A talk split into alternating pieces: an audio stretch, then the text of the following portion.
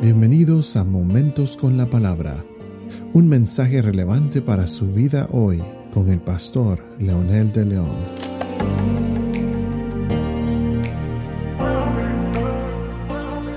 Saludos amigos y amigas, hoy estamos iniciando una nueva serie de Momentos con la Palabra.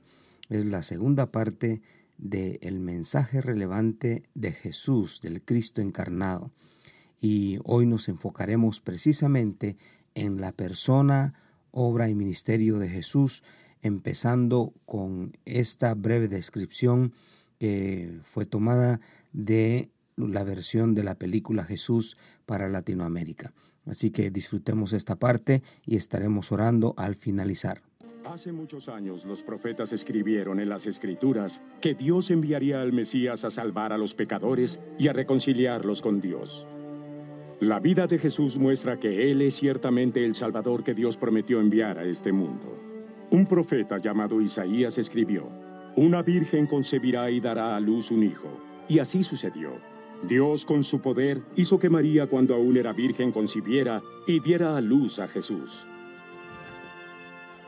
Como fue escrito en las Escrituras, el milagro de su nacimiento fue la señal de Dios de que éste era el Mesías, a quien Dios llama su Hijo. Cuando la gente vio a Jesús, vieron la naturaleza y el poder de Dios. Él sanó a la gente y perdonó sus pecados, y les prometió un lugar en su reino eterno. Jesús sacrificó su vida y sufrió el castigo por toda la humanidad. Después resucitó mostrando que su poder es más grande que el poder de la muerte. Jesús, el Mesías, dijo, tengo poder para dar mi vida y para volverla a tomar. La vida de Jesús cumplió con los escritos de los profetas y confirmó que la palabra de Dios es perfecta y eterna, tal como lo dijeron los profetas.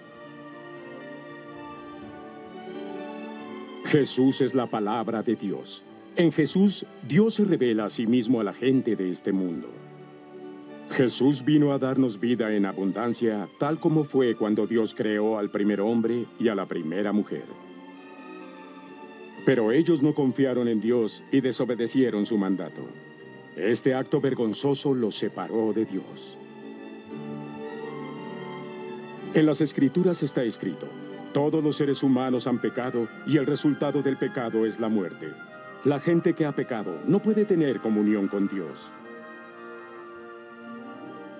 Pero así como Dios proveyó un carnero para morir en lugar del hijo de Abraham, así Dios envió a Jesús a morir en lugar de los descendientes de Abraham. Hizo esto para que aquellos que crean y confíen en Jesús puedan entrar a la presencia de Dios. En relación a lo que veníamos mencionando, justamente este mensaje trascendente de la vida de Jesús no solamente es histórico, sino que es presente. Usted y yo podemos descubrirlo si abrimos nuestro corazón a Él y le permitimos que Él reine en nuestra vida. No quiero convencerlo de algo que no es real, no quiero convencerlo de algo que no es evidente en la vida de millones de personas que lo han recibido. No somos comerciantes, ni queremos comerciar con la fe, ni mucho menos queremos vender el nombre de Jesús. No, no está en venta. Jesús es un regalo. Realmente Él viene a cambiar la vida, viene a restaurar matrimonios, a restaurar vidas quebrantadas, aquellas personas que están confundidas con su manera de pensar, su manera de actuar, esta sociedad que cada día está en declive y está rumbo justamente a la desgracia. De verdad Jesucristo es la esperanza.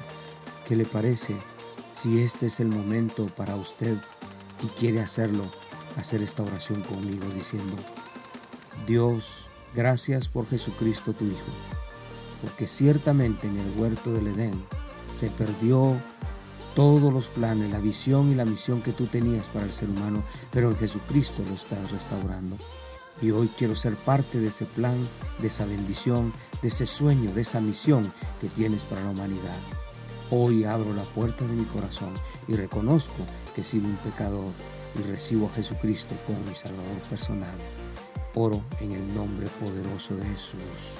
Amén.